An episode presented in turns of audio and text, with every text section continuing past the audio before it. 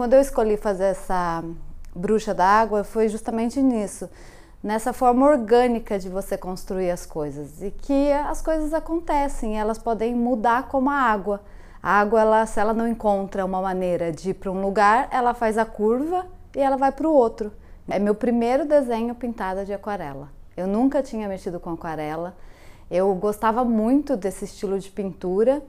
E aí uma amiga minha foi para minha casa e ela pinta muito de aquarela. E aí ela me deu várias dicas e aí eu criei força para criar esse desenho. Essa obra eu planejei um mês. Eu fiz vários esboços e na última semana eu cheguei na, no desenho que eu acho que representaria esse momento. Então, essa obra ela é do agora. Então, não existe passado, não existe futuro e existe agora. Agora nós estamos aqui nesse tempo. Então, eu, eu procuro ir para fazer as obras nesse sentido, de um tempo real, nessa efemeridade da vida.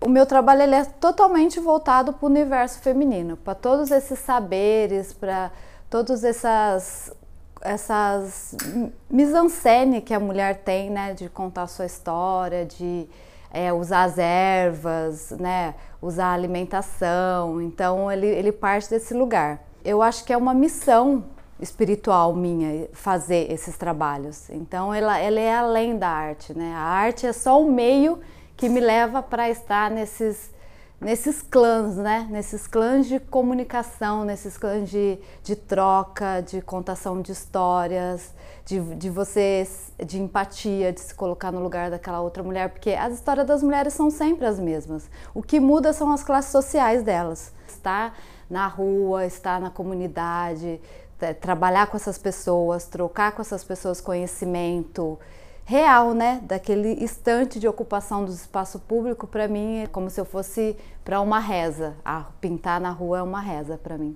Então, quando eu comecei a sair para a rua sozinha para pintar, eram essas pessoas que ficavam comigo. Elas ficavam, ah, eu vou aqui proteger porque você está pintando a parede da minha casa. E aí eu sempre tinha alguém que ficava comigo, algum morador de rua que parava lá, ah, vou ficar aqui, a gente ficava trocando ideia. Foi muito difícil fazer esse desenho, porque a gente pensa coisas grandes, né? O grafite. E aí aqui é uma outra lógica. Você pensa pequeno para depois ficar grande, né? Porque daí entra a tecnologia, né? Então ele começou no papel, foi pro computador, voltou pro papel. E agora vai para o cimento que é onde é o lugar da arte urbana está mesmo, nas paredes. Eu acho que eu, eu vou me emocionar de ver isso, o papel se transformar nessa imagem que não é uma arte de parede, é uma arte tecnológica que usa a parede, então ela está deslocada desse lugar, que é o, é o lugar dela, né? Tipo, da minha arte. Eu gosto bastante de experimentar, não tem uma uma coisa certa para todos os trabalhos. Cada um eu sinto que, que qual é a vibração que eu quero passar e aí eu uso as cores das tintas que mais fala naquele tema. Então acho que o artista de rua, ele precisa muito aguçar a sua audição para quando ele for para a rua, ele escutar as pessoas. Porque todos nós usamos o espaço público, eu acho que todo mundo tem o direito de interagir naquele espaço, né? A autoria é sua sempre, porque as pessoas começam a reconhecer seu traço, né?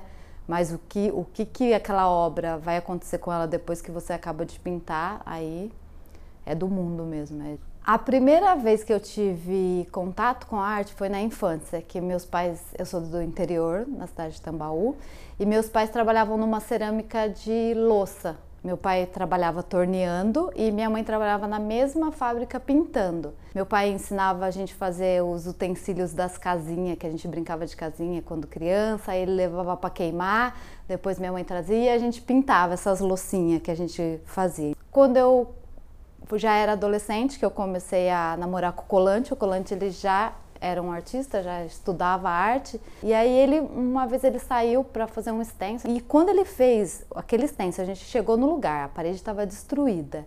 E a gente colocou cor na parede, as pessoas começaram a cuidar do local, vieram, varreram, tiraram o lixo. Eu pensei, nossa, eu quero fazer isso pro resto da vida, porque isso muda a vida das pessoas que estão andando pela rua. E as pessoas não olham quando elas estão em trânsito pela cidade. Uma obra de arte, um grafite, a pessoa para, ela para e olha.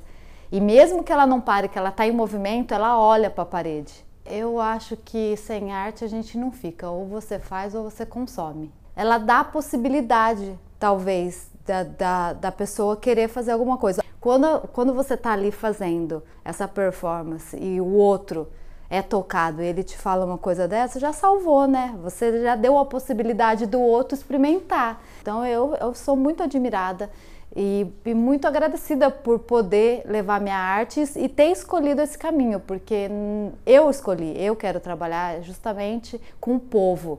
É uma arte contemporânea feita de povo para povo, porque eu sou povo, eles são povo, a gente faz junto e aí ela acontece. Então eu, eu acho que eu gosto dessa escolha que eu fiz de trabalhar nesses lugares que me deixa muito mais humana.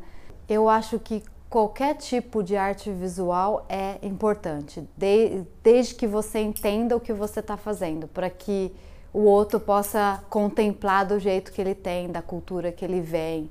Então, acho que independente da, de qual é a plataforma que você usa, eu acho que você precisa se conhecer um pouco enquanto ser e depois enquanto artista, para você poder chegar e contemplar e, e ter essa troca que a gente muitas vezes fica procurando na arte com o outro, né, que está ali como espectador e você também ser espectador da sua própria obra, eu acho que é importante também.